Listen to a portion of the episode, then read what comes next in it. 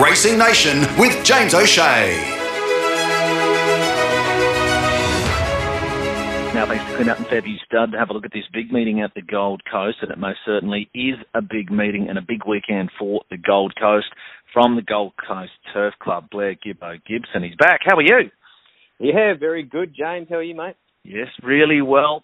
Look, now we speak early, so for our listeners, if you're listening in via the podcast or radio on a Saturday morning, so make sure uh, you check scratchings and weather and all the, all of that. But uh, I suppose all eyes on the sky, Gibbo. If we get on, um, and I don't say that in a glass half empty status, but with the rain forecast, one thing we do know is if they do race, your form will be done on a heavy and a proper heavy.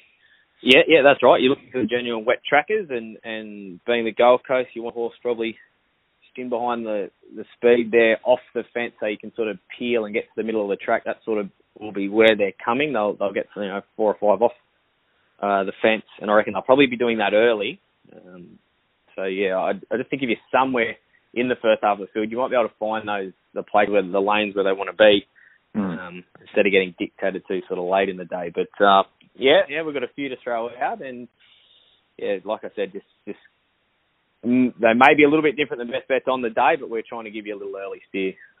All right, well, let's have a look. So you picked out races 5, 8 and 9. They're the ones that we're going to talk about. So let's have a look at those. Let's go to the fifth. Tattersalls Functions Class 3 played over 1,200 metres. Your early thoughts here? Yeah, I thought Tamalade's the one. I thought he's probably the best of the day. I just think this horse is a weapon. I, I, I've loved him from day one. He he doesn't know how to run a bad race.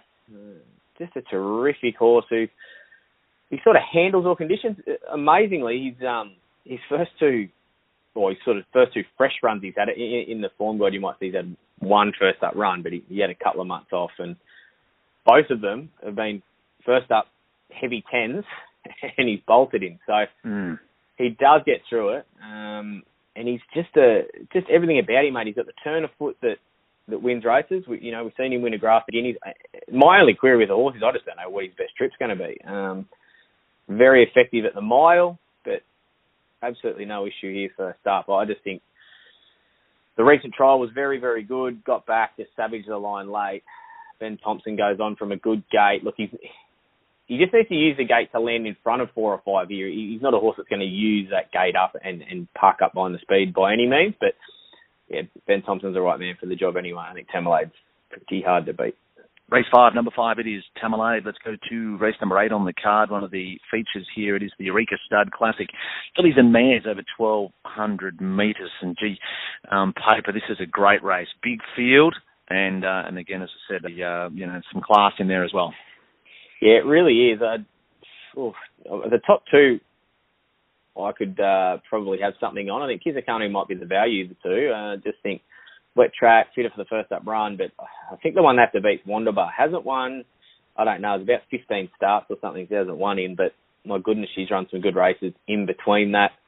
Um, placings in the last couple of um, preps to Fasika and what last start was second to Lost and Running. Now, I, I think Lost and Running's every chance of winning in Everest next year. That's how good I think that horse is. Um, so the Hunter form was good, beating the length in a Group Two before that and swims rock hard fit. I just think Wonderbar is going to run one heck of a race and might be able to get back into the winner's circle. All right, so that is race eight, number one. It's Wonderbar. What about race nine? Tattersalls Arcade benchmark 80. is over 1,200 metres, and again, big field here. Emergencies uh, looks another nice race on paper. Yeah, it is. It is. Um, I'm just assuming here that Golan might not run Salatine. I just remember uh, interviewing him when he said couple of starts back that she probably wouldn't run on a heavy, but maybe on a slow. So look, I'm assuming Salatine's not coming. If she does run, she's she's a genuine chance. She's a really nice horse on the way up. So is Palea Pan number 12. Now, this is a horse that really that I got wrong early on. Um, after it won its first two starts, I was thinking oh, I don't think it's as good as what a few people sort of thought she was, and she just kept winning. Uh, she wasn't winning by margins, but she just fights. Uh, she's a winner. She's had six starts, four wins in a second.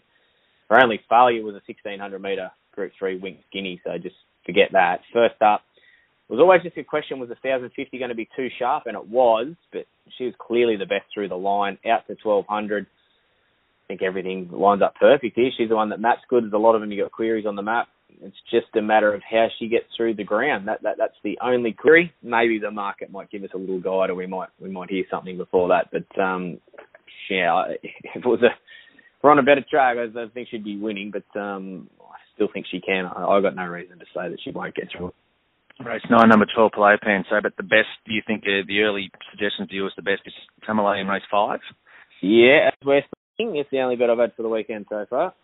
All right, so Tamalay, that's the one there. Now, from the club's perspective, as we said, you do some great work with the Gold Coast Turf Club. The committee do a fantastic job. They're gearing up for uh, for a big day. So uh, when the gates open, they welcome plenty of people to the Turf Club. Yeah, mate, massive. Uh, here's their first Tats Day we've had at the club, so that's that's really exciting. And uh, I'll actually be at the All Stars. They got the Forex All Stars uh, uh, long luncheon, pretty much. I think you'd call it in the event centre. So I think it was 600, 650 there with big Sam Thaiday and Gordy Tallis, Alfie, and them. So I, I, I don't know. I, I might be part security trying to get Alfie off tables and stuff. that's your job. Yes, you'll be with him. Yeah, well, You'll maybe maybe he might be getting you off the table. Yeah, maybe late in the day.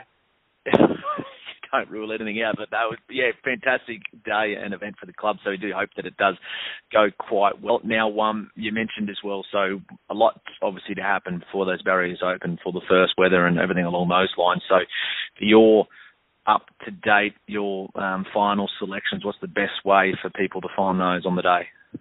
Yeah, mate, to probably go to brizzyraces.com.au uh, and I'll have the links for the Gold Coast Turf Club, uh, which you can get on every week. We've got black bookers, uh, trial reviews. I actually think they're just as important as the tips, to be honest, at the, the Gold Coast uh, Turf Club's website. So there's links to that, the Gibbo's tips page, uh, and I'll have links to everything else on there as well. All right, so brizzyraces.com.au is probably the, the one-stop shop, and then all of the links and, and where you can go to find all of uh, Gibbo's selections via all different mediums is the way to go. So jump onto brizzyraces.com.au. Gibbo, as always, really appreciate your time. Hope it is a huge, fantastic, wonderful day for the Gold Coast Turf Club, and let's hope we've helped the punters find a few winners along the way.